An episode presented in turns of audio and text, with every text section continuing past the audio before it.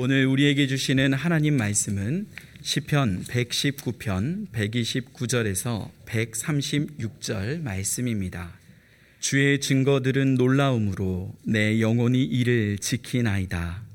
주의 말씀을 열면 빛이 비치어 우둔한 사람들을 깨닫게 하나이다. 내가 주의 계명들을 사모함으로 내가 입을 열고 헐떡였나이다. 주의 이름을 사랑하는 자들에게 베푸시던 대로 내게 돌이키사 내게 은혜를 베푸소서. 나의 발걸음을 주의 말씀에 굳게 세우시고 어떤 죄악도 나를 주관하지 못하게 하소서. 사람의 박해에서 나를 구원하소서. 그리하시면 내가 주의 법도들을 지키리이다. 주의 얼굴을 주의 종에게 비추시고 주의 윤례로 나를 가르치소서. 그들이 주의 법을 지키지 아니하므로 내 눈물이 시냇물 같이 흐르나이다. 아멘. 지난 본문이었던 시편 119편 16년은 시인이 정의와 공의를 행하는 사람으로서 하나님께 구원을 간구한 것과 하나님께 말씀으로 훈육해 주실 것을 간구한 내용이라면 오늘 본문인 17년은 시인이 하나님의 말씀을 지키는 사람으로서 하나님께 구원을 간구하고 하나님께 말씀으로 훈육해 주실 것을 간구하는 내용입니다.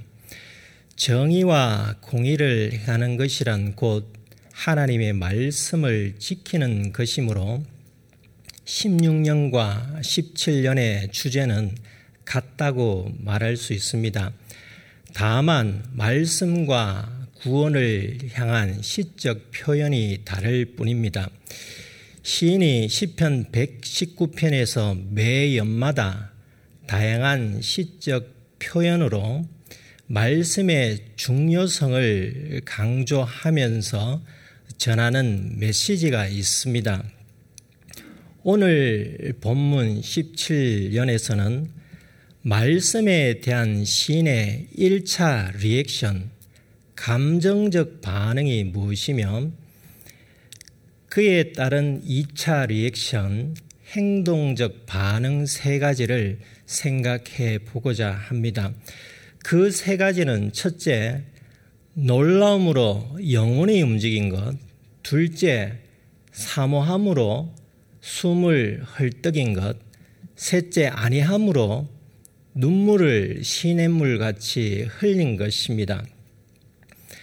마지막 아니함으로는 하나님의 말씀에 대한 시인의 리액션, 감정적 반응이 아니라 박해자들의 행동에 대한 시인의 관찰 표현입니다. 박해자들이 아니하므로 시인이 눈물을 흘린 것이 시인의 리액션, 반응입니다. 첫째 놀라우므로 영혼이 움직인 것입니다. 129절입니다.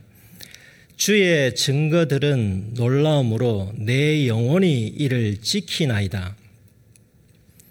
놀라움으로에 해당하는 원어 펠레는 기적, 불과 사이의 뜻을 가지고 있습니다. 이 말은 하나님의 능력의 탁월하심을 찬양할 때 사용하는 표현입니다. 모세가 출애굽할 때 최소 200만 명이 넘는 사람들을 데리고 홍해를 건넜습니다. 이때 하나님께서 애굽 사람들에게 행하신 큰 능력을 모세가 보고 하나님을 두려워하지 않을 수 없었습니다. 성경은 모세가 하나님을 경외하였다라고 증거하고 있습니다. 홍해를 건넌 후 모세가 경외심을 가지고 하나님을 찬양한 노래가 출애굽기 15장에 기록되어 있는데 거기 11절에 하나님의 행하신 일을 펠레 기이한 일로 표현했습니다. 지금 우리가 사용하는 개혁 개정 이전 개혁 한글 성경은 본문 129절의 놀라움으로를 기함으로로 번역하였습니다. 만약에 우리가 출애굽한 사람들처럼 바다가 갈라져 바다를 육지처럼 건너고 우리를 죽이려고 쫓아오는 군대가 우리에게 다다르기 전 바다에 잠겨 사라짐이 마치 지푸라기를 사르듯이 사라짐을 두 눈으로 본다면 우리 입에 무슨 말이 나오겠습니까? 하나님께 감사하는 찬양은 물론이거니와 하나님의 능력에 두려워 떨며 하나님을 경외하지 않을 수 없을 것입니다. 이러한 리액션, 감정적 반응이 놀라움으로입니다. 시인은 이러한 감정으로 하나님의 말씀이 기이하다, 놀랍다라고 고백한 것입니다. 그리고 하나님의 말씀이 기이할 정도로 놀랍다라는 것은 하나님의 말씀인 성경은 완전 무결하여 하나님의 뜻을 깨닫는 방편이 되고 성경을 묵상하는 사람을 온전하게 하여 구원에 이르게 한다는 것이지 않겠습니까? 성경에 기록된 하나님의 일들이 기적이고 불가사의하기도 하지만 성경 안에 담겨 있는 하나님의 사랑이 기적이고 불가사의입니다. 이를 시인이 깨달았기에 주의 증거들은 놀라우므로 라고 고백할 수 있었습니다. 이렇게 주의 증거들은 놀라우므로 라고 1차 리액션, 감정적 반응을 보인 시인이 하나님의 말씀에 대한 2차 리액션, 행동적 반응은 무엇이라고 말할 수 있겠습니까? 성경 말씀에 자신의 인생을 전부 건 것입니다. 사람들은 매우 가치 있는 것을 만날 때 어떻게 행동합니까? 그것에 자신의 인생을 걸지 않습니까? 자신의 인생을 거기에 올인합니다. 최근에 영끌이라는 말을 자주 듣습니다. 이 말은 영혼까지 끌어모다를 줄임말로서 좋은 투자 기회가 생겼다고 확신이 들었을 때 할 수 있는 모든 수단을 동원해서 돈을 마련한다라는 뜻입니다. 집이 없는 청년들이 집을 구입하기 위해 영끌한다라는 말이 생겼습니다.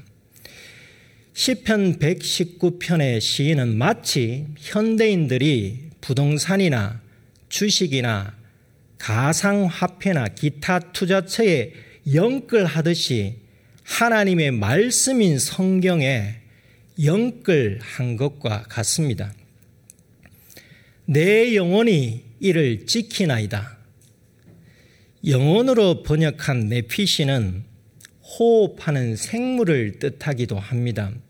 호흡하는 존재로서 이를 지키나이다 라는 표현보다 내 영혼이 이를 지키나이다 라는 시적 표현이 시인의 감정적, 의지적 표현을 훨씬 더 잘 드러내고 있습니다. 시인은 하나님의 말씀인 성경에 자신의 영혼까지 끌어모아 투자한 것과 같습니다. 성경을 최고의 가치로 여겼기에 가능한 일입니다.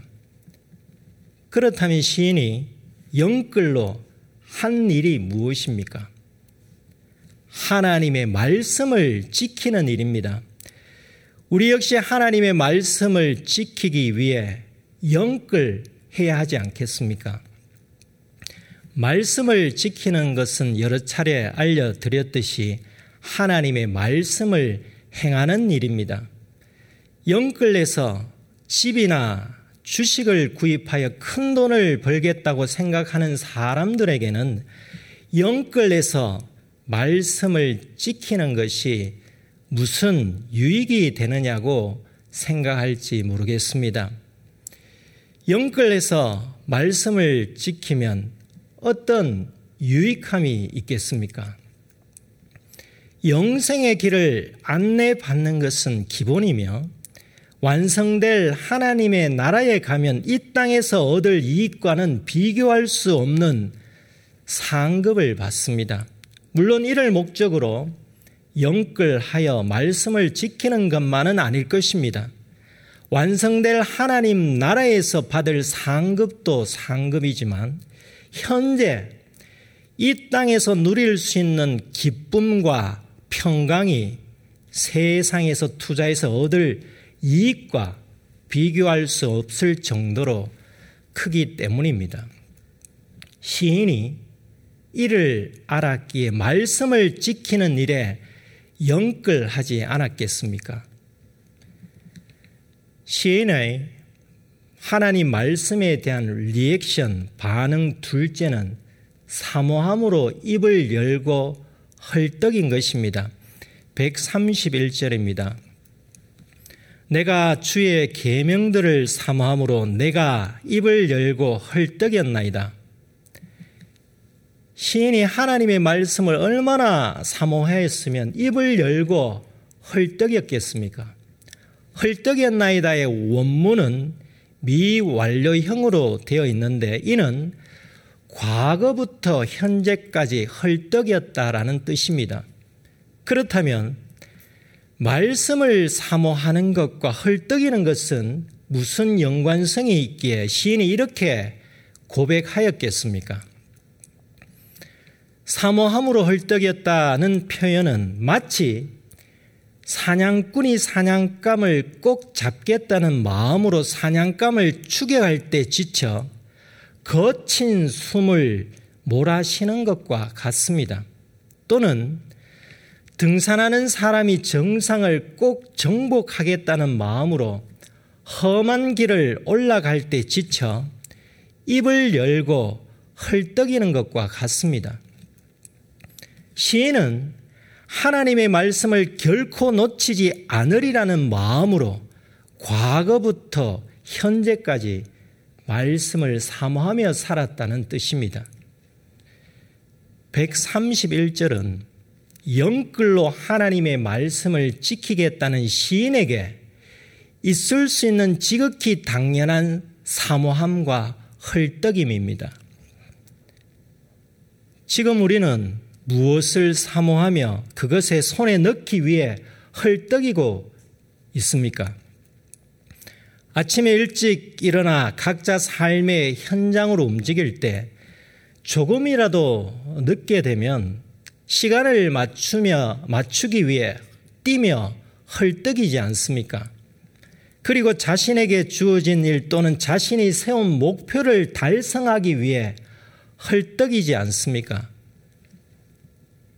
자신의 영혼까지 끌어모으고 숨을 가쁘게 내쉴 정도로 성취하려고 하는 나의 목표는 무엇입니까?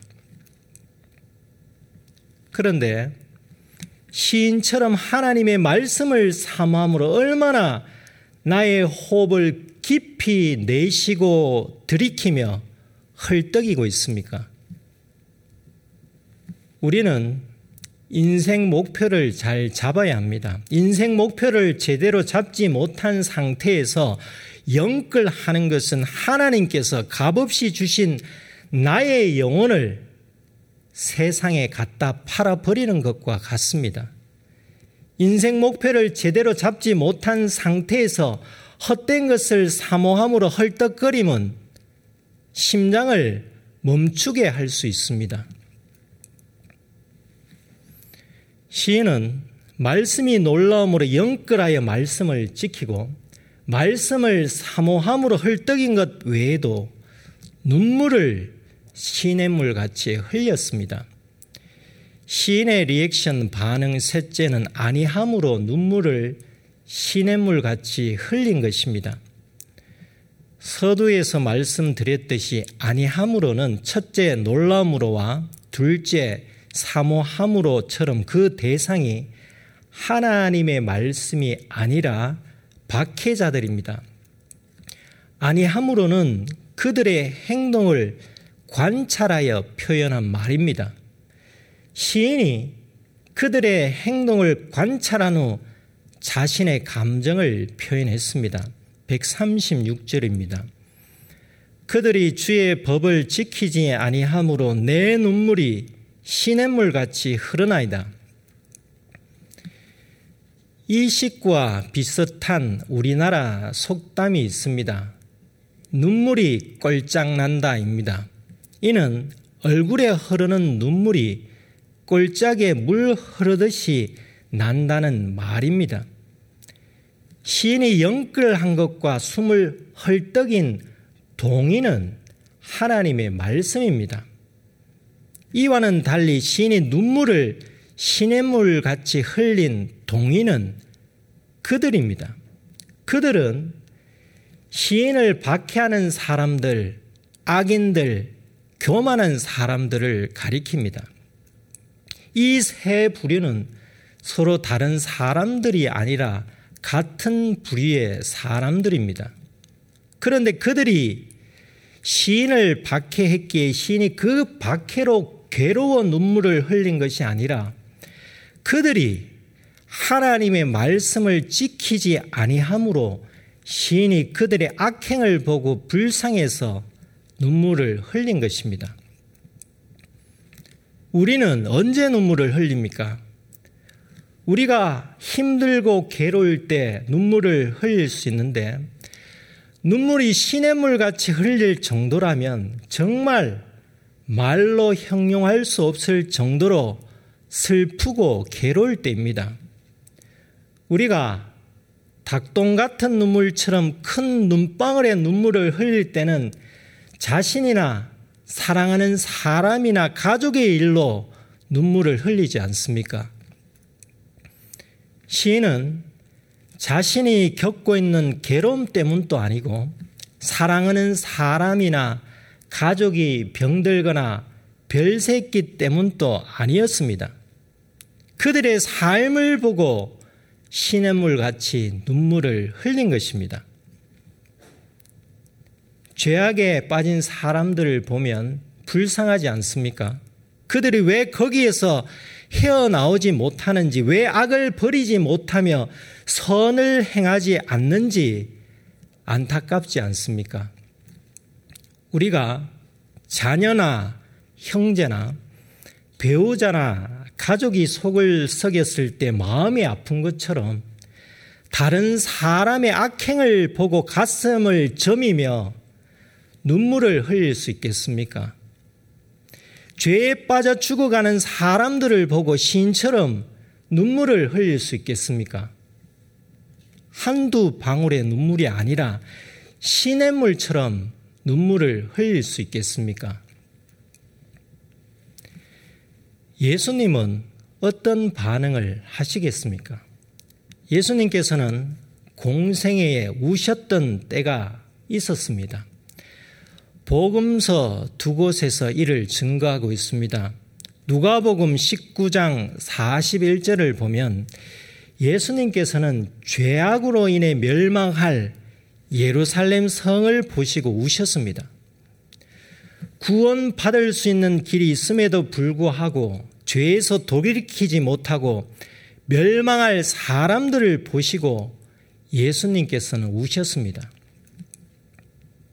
요한복음 11장 35절에도 예수님께서 우셨던 행적을 전하고 있습니다. 예수님께서는 나사로의 죽음을 보고 슬퍼하는 그의 누이들과 주변 사람들에게 나사로가 살아나리라 라고 말씀하셨음에도 그들이 믿지 않자 심령의 비통이 여기시고 불쌍히 여기사 눈물을 흘리셨습니다. 주님께서는 주님의 말씀을 불신하는 사람들로 인해 우셨습니다. 예수님을 우시게 한 사람들은 도대체 어떤 사람입니까? 예수님께서는 곧 멸망할 줄도 모르고 죄악의 길에서 헤어나오지 못하는 사람들 위에 우셨을 때 그 사람들은 누구입니까? 당시 유대인들에게 최고의 도시이자 성지인 예루살렘 성 사람들입니다. 그들의 대다수는 하나님의 택함 받은 백성임을 자부하는 유대인들입니다. 하나님을 전혀 몰랐던 사람들이 아닙니다. 나사로가 사는 동네에서는 예수님께서 누구로 인해 우셨습니까? 나사로의 누이들과 친인척 그리고 그들을 위로하는 유대인들입니다. 예수님께서는 나사로, 마르다, 마리아를 사랑하셨습니다. 마르다와 마리아는 예수님을 믿고 따르는 사람, 요즘 말로 하면 그리스도인입니다. 유족을 위로하는 유대인들 역시 하나님을 믿고 따르는 사람들이었고 그들 중에는 마르다와 마리아처럼 예수님을 믿고 따르는 그리스도인들도 있었습니다. 그런데 그들은 죽은 자의 부활에 관한 예수님의 말씀을 믿지 않았습니다. 예수님께서는 자신의 말씀을 믿지 못하는 그 사람들로 인해 눈물을 흘리셨습니다. 그러니까 예수님을 우시게 한 사람들은 하나님을 알고 예수님을 알고 있는 사람들이었습니다. 지금 우리는 하늘의 하나님 우편에 앉아 계시는 예수님의 눈에 눈물을 흘리게 하지 않는다고 장담할 수 있겠습니까? 혹시 매일 주님의 눈에 눈물을 흘리게 하며 살아가고 있지 않습니까? 우리가 말씀을 믿고 따른다고 하지만 결정적인 순간에는 주님의 말씀을 기억하지 못하고 나사로의 누이들처럼 자기 경험에 의존해서 주님의 말씀을 믿지 못하며 행동하고 있지 않습니까? 이렇게 말합니다. 어떻게 죽은 사람이 살아날 수 있겠어요? 그건 위로차 하는 말이잖아요. 어떻게 죽어가는 회사나 기업이 살아날 수 있겠어요? 어떻게 무너져가는 가정과 내가 살아날 수 있겠어요? 이런 식의 말이 우리 일상의 말이 되어 버리지 않았습니까? 주님의 말씀이란 교회에 있을 때난 듣는 말씀이고 성경 공부할 때나 배우는 말씀일 뿐 실제 삶의 현장에서는 자기 경험과 지식을 바탕으로 행동하고 말하고 있다면 과연 주님을 믿고 따르는 그리스도인이라고 말할 수 있겠습니까? 만약에 그리스도인이라고 자부하는 사람이 주님의 말씀에서 벗어나 자신의 경험과 지식을 바탕으로 행동하고 말한다면 하늘에 계신 주님의 눈에 눈물이 흐를 수밖에 없습니다. 신 역시 주님처럼 하나님의 말씀은 떠난 사람들로 인해 눈물을 흘렸습니다. 박해자들, 악인들, 교만한 자들은 하나님의 말씀을 떠난 사람들입니다. 그들은 하나님의 말씀을 몰랐던 사람들이 아닙니다. 하나님의 말씀을 듣고 보고 때론 배웠던 사람들이 말씀을 떠나기도 합니다. 우리가 말씀에서 떠나게 되면 신이 말하는 그들이 될 것이고 예수님께서 우셨던 예루살렘 성 사람들과 나사로의 유족들과 그와 함께 있던 사람들이 될 것입니다. 그렇게 되면 주님의 눈에 눈물을 흘리게 하는 사람, 시인과 같은 사람의 눈에 눈물을 흘리게 하는 사람이 되고 말 것입니다. 우리는 나로 인해 주님과 누군가의 눈에 눈물을 흘리도록 하지 마십시다. 오히려 말씀이 놀라움으로 말씀을 사모함으로 누구를 위해 눈물을 흘릴 줄 아는 사람이 되십시다. 멸망의 길로 가는 사람들을 불쌍히 여기는 마음으로 눈물을 흘릴 줄 아는 사람이 되십시다. 예레미야 선지자는 멸망받을 동족 사람들을 보고 극심한 고통에 빠져 이렇게 슬픔을 토로했습니다. 예레미야 9장 1절입니다. 어찌하면 내 머리는 물이 되고 내 눈은 눈물 근원이 될고 죽임을 당한 딸 내 백성을 위하여 주야로 울리로다.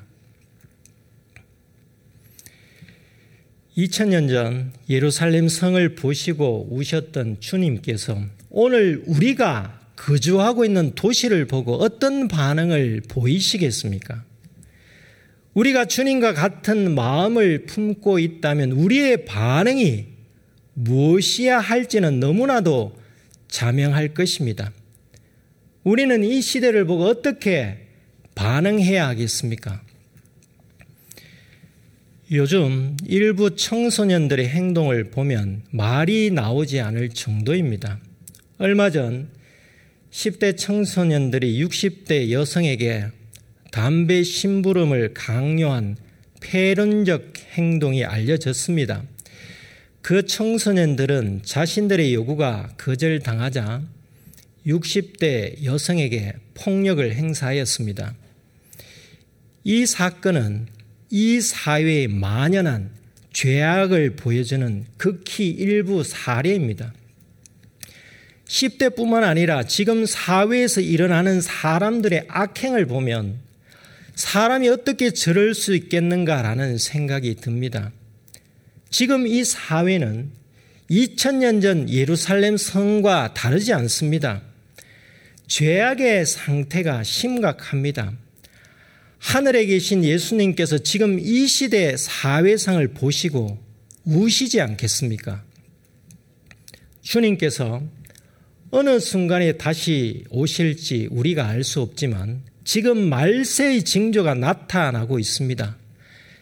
이를 부인할 수 없습니다. 지금 일어나고 있는 죄악을 보면 지금 주님께서 당장 오셔서 심판하셔야 할 정도로 상황이 심각합니다. 그렇다면 이 사회가 받을 형벌을 생각한다면 예수님께서 우셨던 것처럼 슬퍼해야 하지 않겠습니까? 우리가 악인들의 삶을 볼 때 그들이 죄악에서 돌이키지 않고 저렇게 살다가 회복할 수 없는 상태까지 갈 것이라는 염려에 가슴을 치며 시인처럼 눈물을 흘려야 하지 않겠습니까? 그런데 눈물을 흘리는 것만으로 부족합니다. 이럴 때일수록 주님의 말씀을 믿고 따르는 사람은 더욱더 말씀을 사모함으로 입을 열고 헐떡여야 하고 말씀이 놀라움으로 영끌하여 말씀을 지켜야 합니다. 우리가 그리스도인으로 산다는 것이 무엇입니까? 주님께서 죄인들을 불쌍히 여기시어 눈물을 흘리시고 그들을 살리시기 위해 십자가에서 희생하셨듯이 사람을 살리기 위한 자기 희생을 감수하는 것입니다. 자기 희생을 감수하며 사는 삶은 말씀대로 살아갈 때 나타납니다. 말씀대로 살아가면 자기의 것을 챙길 수가 없습니다. 나의 수고로 내 주머니에 들어갈 것도 나보다 어려운 사람들에게 주고 내 입에 들어갈 것도 배고픈 사람의 입에 넣어 주는 것입니다. 지금 자연스럽게 누리고 있는 것 중 하나라도 멈추어 보십시오. 그리고 그것을 다른 사람들을 위해 기부해 보십시오. 내가 당연히 받아야 할 것, 내가 당연히 먹어야 할 것, 내가 당연히 청구해야 할 것을 한 번쯤 포기해 보십시오. 그러면 삶의 변화가 나타날 것입니다. 이런 삶이 바로 말씀을 사모함으로 헐떡이는 삶이지 않겠습니까? 이런 삶이 바로 말씀이 놀라움으로 영끌하여 하나님의 말씀을 지키는 삶이지 않겠습니까? 삶의 모든 영역에서 나눔의 삶과 권리 포기의 삶을 살아간다면 말씀을 떠난 사람들, 말씀을 믿지 않는 사람들, 멸망할 사람들이 우리의 삶을 보고 주님께로 돌아올 것입니다. 기도하시겠습니다. 하나님 아버지, 저에게 말씀이 육신이 되어 이 세상에 오신 예수님을 믿어 회개하여 죄 사함을 받게 하시고 영원한 생명을 허락하여 주셔서 감사드립니다. 하지만 저희는 주님의 눈에 눈물을 흘리도록 하였습니다. 이뿐만 아니라 때론 나를 사랑하는 부모님의 눈물, 배우자의 눈물, 형제의 눈물, 가족의 눈물을 흘리게 하며 살았습니다. 용사여 주시옵소서. 이런 죄인들을 불쌍히 여기시어 구원하시는 하나님의 말씀을 기록한 성경이 기이하고 불가사의함을 고백합니다. 매일 하나님의 말씀이 기이할 정도로 놀랍다는 반응을 할 수 있는 믿음을 주시옵소서. 숨을 헐떡일 정도로 말씀 행함을 놓치지 않겠다는 사모함의 은혜도 다하여 주시옵소서. 그리하여 하나님의 말씀이 놀라움으로 영끌하여 하나님의 말씀을 지키는 자가 되게 하시옵고 하나님의 말씀을 사모함으로 숨을 거칠게 내쉴 정도로 하나님의 말씀을 행하게 하시옵소서. 사람들이 말씀을 지키지 않을 때 눈물을 흘릴 줄 아는 사람이 되게 하시옵소서. 눈물이 행함의 삶으로 이어지게 하시어 나의 것을 나누며 나의 권리를 포기할 줄 알며 자기 희생을 감수하게 하시옵소서.